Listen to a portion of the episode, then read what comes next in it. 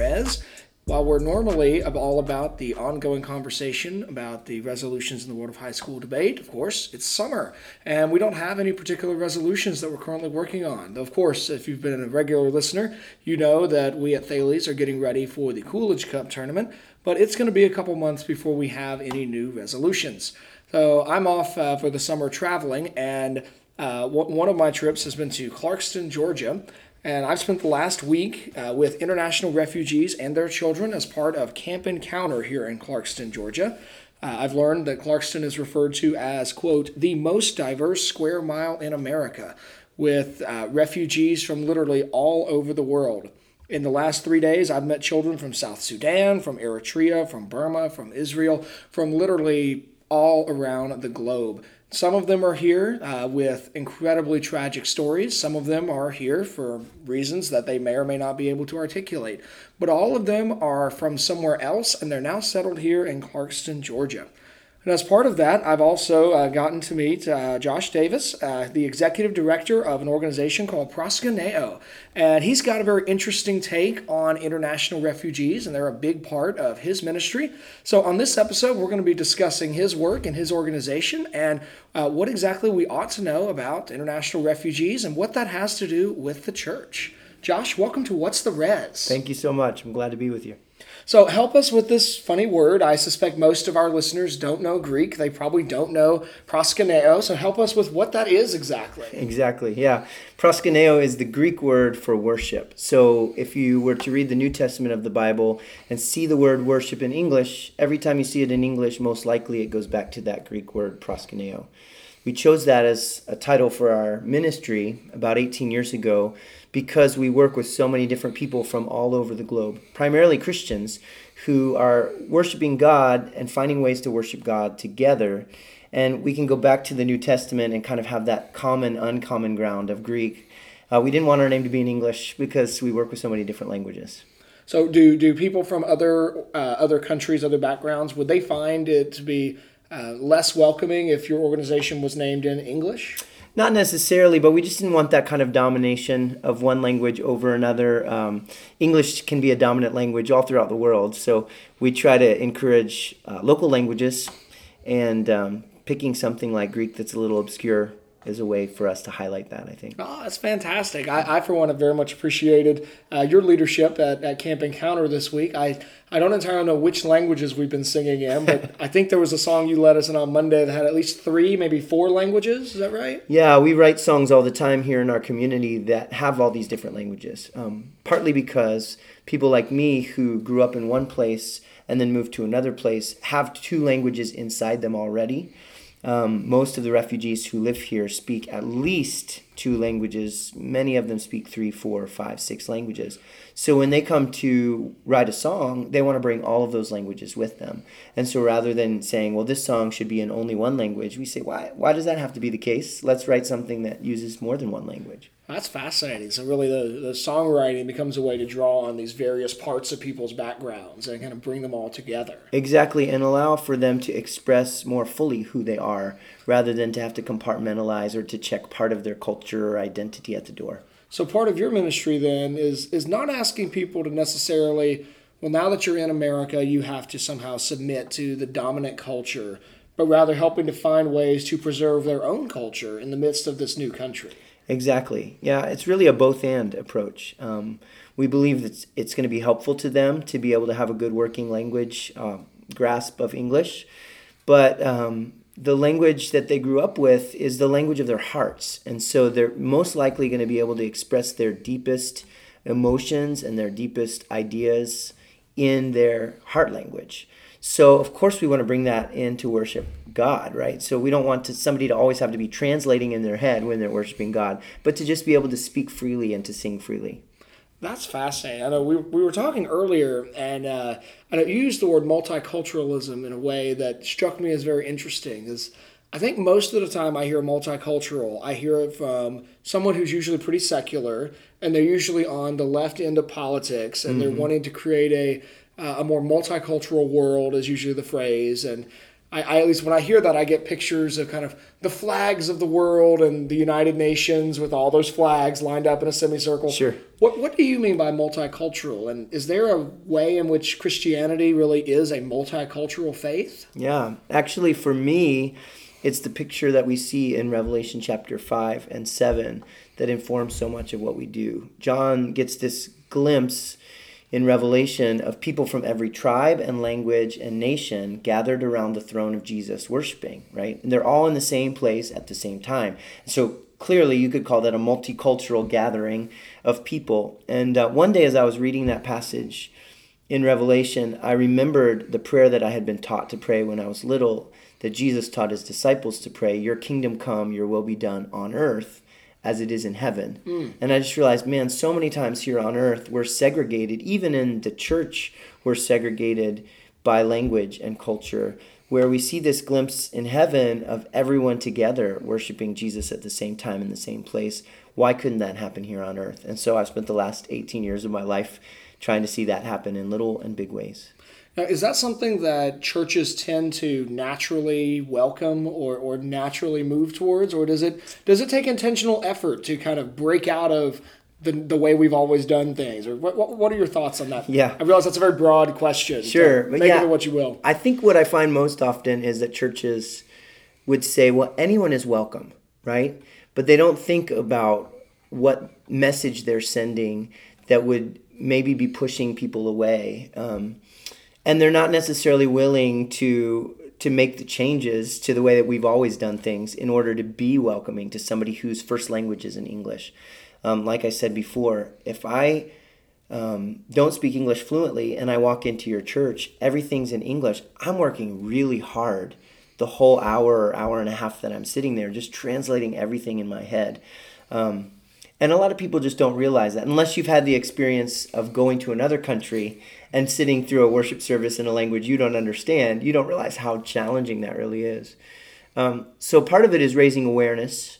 And then once a church leadership says, yeah, we're willing to try this, there's got to be some real creativity because no one's ever seen this done exactly that way before. You know, depending on the church's context and the languages and cultures that are around it, it's going to look different in that church than it would in a church down the road or down the next town over.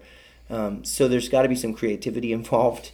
And then at the end of things, there's got to be a shared leadership and a sharing of power. And that's where I find that we have the most trouble, is when I have to give up some power so that someone else could have power as well.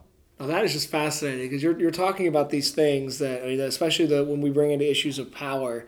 I mean, that's another term that I hear a lot, and I tend to associate with left-wing scholarship. Sure. They have a lot of concerns about feminine power or some sexual minority group gaining more power or something. Sure. But you're using that in a very biblical sense to really look at the way power is shared amongst the people who are worshiping together. Right, yeah, and who makes the decisions, and whose songs do we sing? And I mean, we have those power struggles in the church.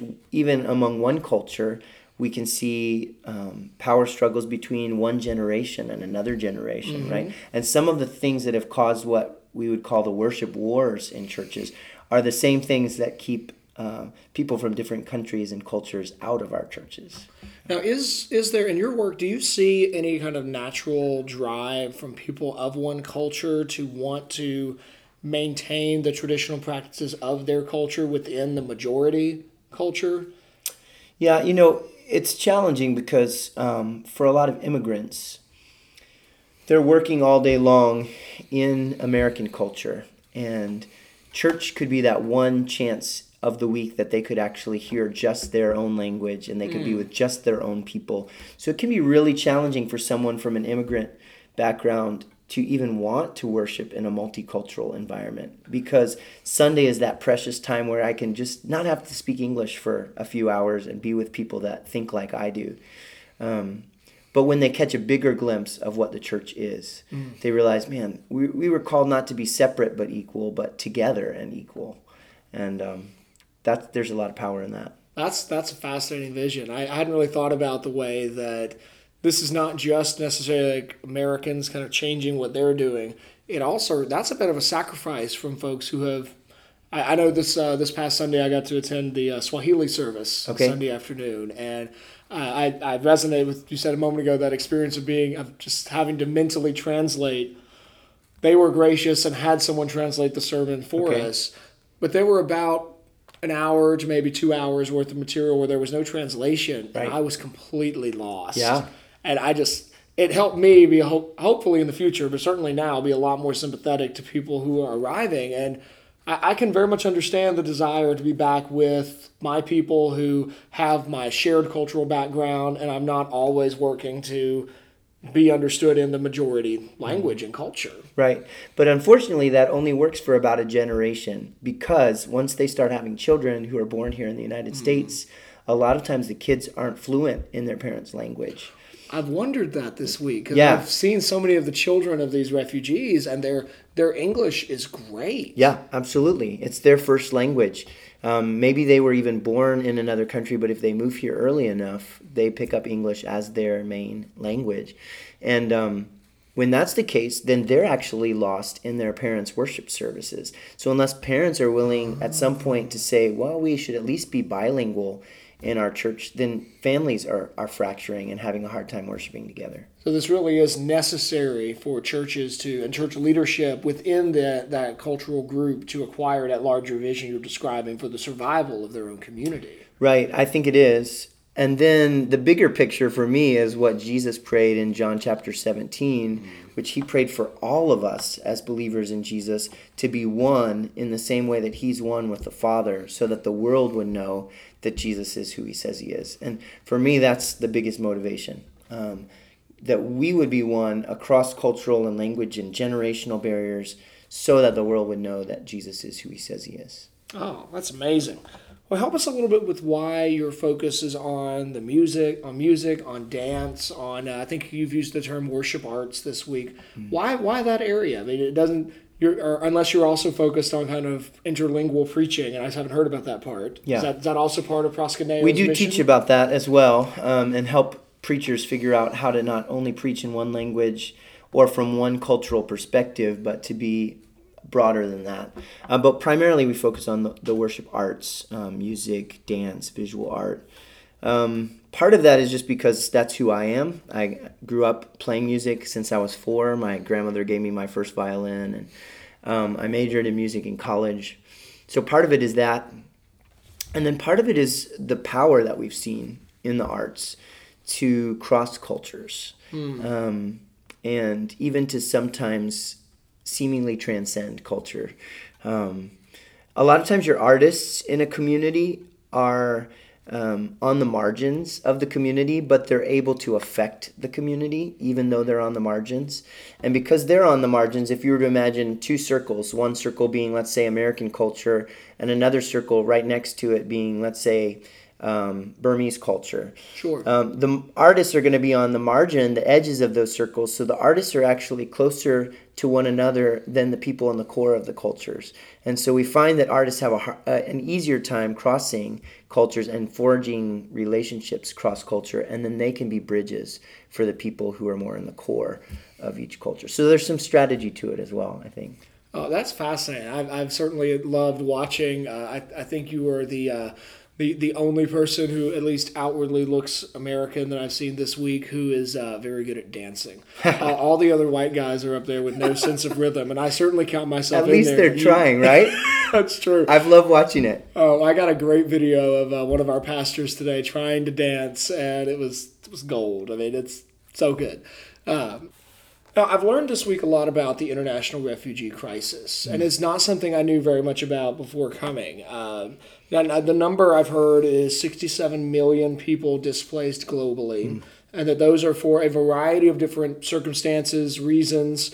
That's Syria, that's Somalia, that's Afghanistan, Iraq. That's a lot of places and a lot of different things. Could you give us just kind of your perspective on international refugees, and just what do they go through and before they arrive here, and what are some of the needs of that unique circumstance? Yeah, I mean, just from my own vantage point, I've been here in this community living with my family for the last 6 years. and then working that here in this community.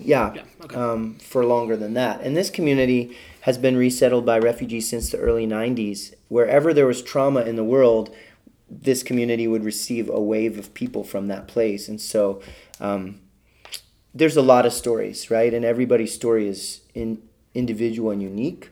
But some of the things that I've realized, number one, my refugee friends are extremely resilient people. They've been through so much, and they've had to start their lives completely over at 25 years old or 40 years old or some 60, 70 years old. Wow. They're starting from scratch, right? With no relationships, with no social capital, with no money in the bank, no job skills in the new country. All of those things are starting from scratch, and they're amazingly resilient. I'm constantly challenged and encouraged by them in that way. They've gone through a large vetting process, actually, to get here. A lot of people are afraid, of refugees because they don't know. First of all, they probably never met one. Second of all, they don't realize they go through a lot of vetting before they come. And so that's been something that I've realized throughout this process. It's actually very difficult for them to get out and to come here to the United States. I have a lot of friends who are refugees and they're stuck in a refugee camp. On the border of Thailand and Burma, for example, is a camp I've been to a couple of times. And they really have very little hope of ever leaving that camp. Wow. They're not allowed to be citizens in Thailand because they're from Burma originally, but the Burmese government is persecuting them as an ethnic minority. So they really have no place to be or to go except for this little camp. So it's hard. It's hard for them to even get here. That vetting process, is that run through the United Nations? I believe so. Yeah, I'm not an expert on that, but there are a lot of steps in that process that they have to get through successfully in order to be here. Most of them have suffered deep personal loss that's been out of their control, right? Some friends of mine were born in Bhutan. They're ethnically Nepali, but the Bhutanese government, when it came to power, said anyone who's ethnically Nepali has to be out of the country by this date or we will kill you. And they had to leave. They had to leave their homes, their businesses, everything that they had worked for 10, 15, 20 years. Had to leave it behind, and then they had to flee to Nepal where they weren't recognized as citizens. They weren't allowed to work. They weren't allowed to go to school. They've had deep personal loss. And so for me, one of the things we love to do is use the arts to give them a chance to work through some of that and to express some of the grief that they've been through, to tell their stories in creative ways through drawing, through painting, through songwriting. And to find healing in that process. Wow, that's kind of that's amazing. It's hard for me to fathom. I mean, I've spent the week working with the children. I know you've obviously spent plenty of time with their parents over the years. It's hard for me to fathom that these kids who look like they could be really any kids anywhere are coming out of these horrific circumstances. Right. I love that word resilience. That seems like a great word for these folks who've gone through such hardship. Yeah, a funny story, funny from my perspective, but also sad at the same time. So here in Clarkston, we have a Christmas celebration at the local city hall, and they set off fireworks.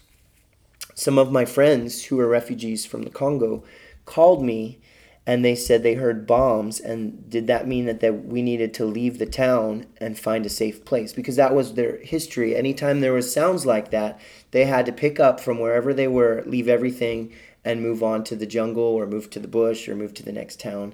And so the fireworks, spurred them to think that way. And we just think, as an American, like this was a celebratory thing.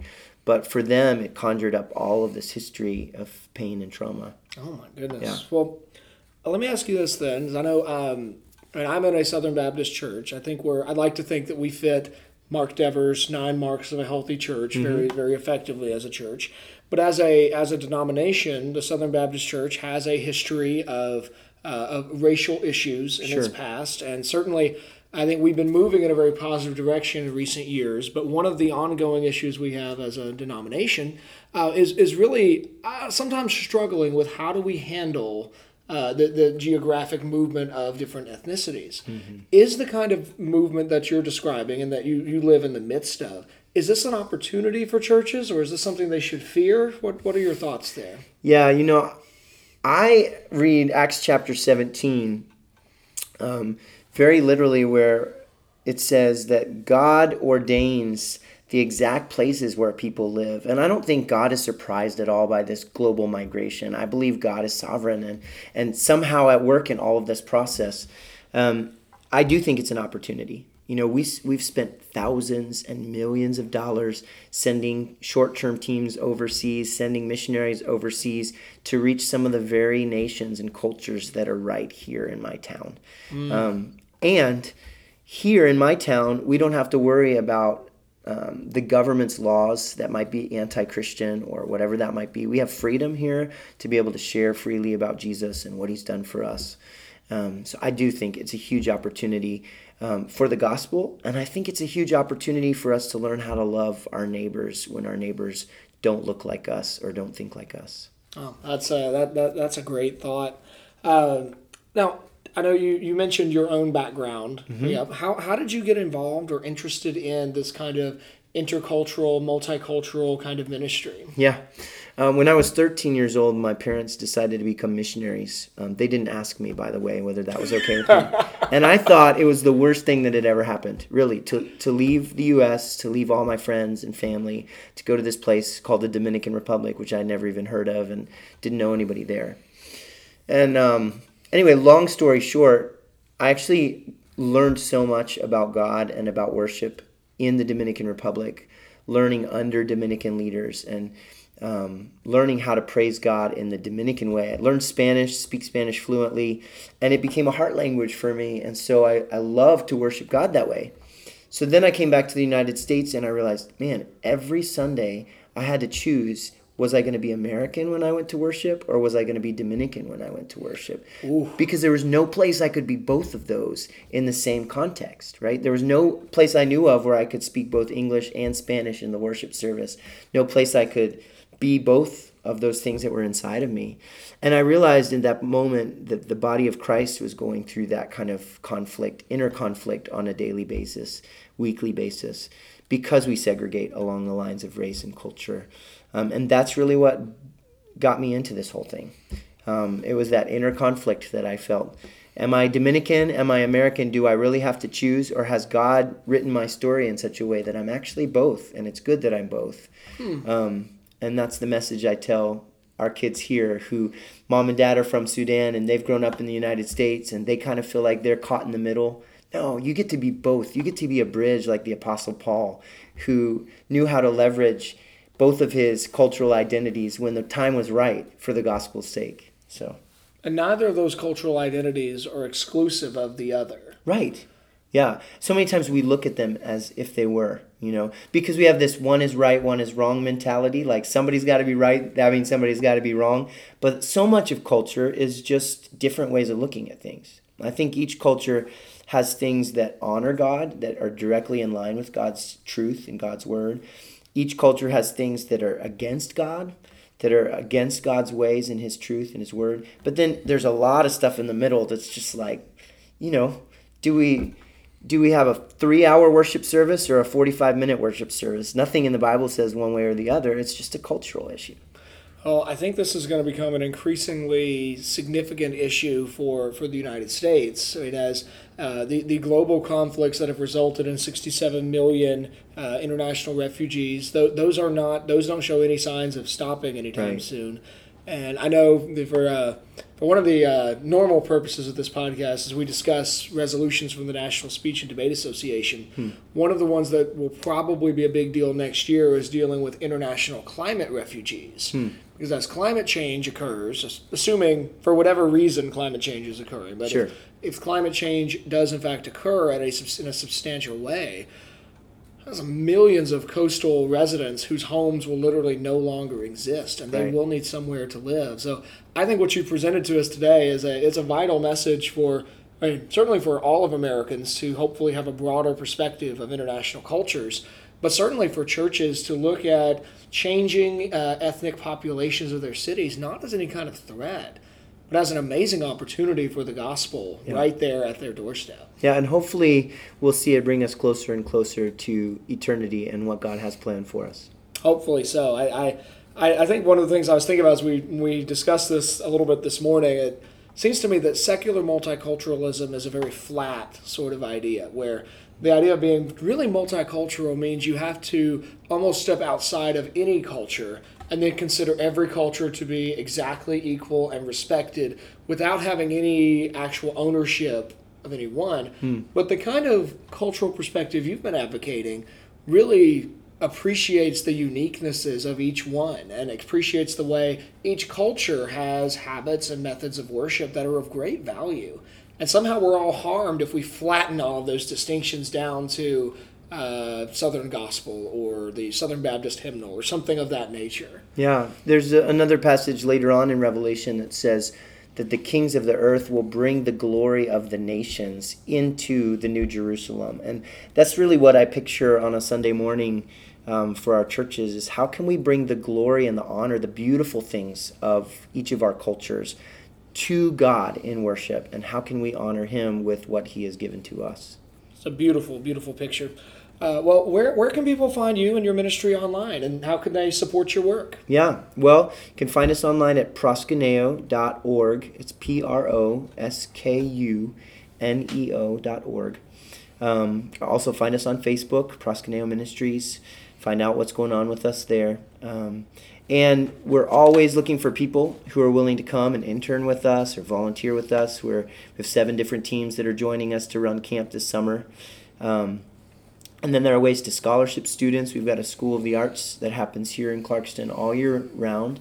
So there are ways to scholarship students if you want to invest in the life of some of the students that are here that we get to work with that are pretty amazing people. And all of those are available on your website. You can find all of that on our website. Yeah. Well, Josh, thank you so much for giving us a few minutes of your time this afternoon. And thank you, ladies and gentlemen, for joining us for a special episode of What's the Res? I know this is a little bit out of our normal orbit of debate commentary and pressing current political issues, but I do think this episode fits as one of our broader ways of considering important concerns and being aware of them. So if you like what you've heard this episode, please head on over to Apple Podcasts, leave us a 5-star review. If you want to get in touch with us, you can do that by sending us an email at whatstheres@gmail.com. You can also check out our website, where we'll eventually have the show notes posted along with the Proskuneo link, which will also be in the show description. That website is www.whatstheres.com. If you want to follow us on Facebook or Instagram, that's at whatstheres_. You can also find us on Facebook at the What's the Res page. And if you're listening to this in the last week of June in 2019, do keep an eye out for our upcoming big announcements the first week of July. Also, I should mention for anybody who is listening to this in the next 6 days, on June 26th, we are going to be trying out a new experiment where we're going to have a live debate over CastBox's new platform called Livecast. Be sure to follow us for the link and all the information about how you can tune in, where 2 high school students will be debating the resolution resolved. On balance, President Trump has been an effective president in his first term. So be sure to tune in at 10 a.m. Eastern Time on June 26th for that information. Well, thank you so much for joining us today and for making it through all of those random bits of information at the conclusion. We hope you enjoyed this episode, and until next time, work hard, speak well, and seek truth.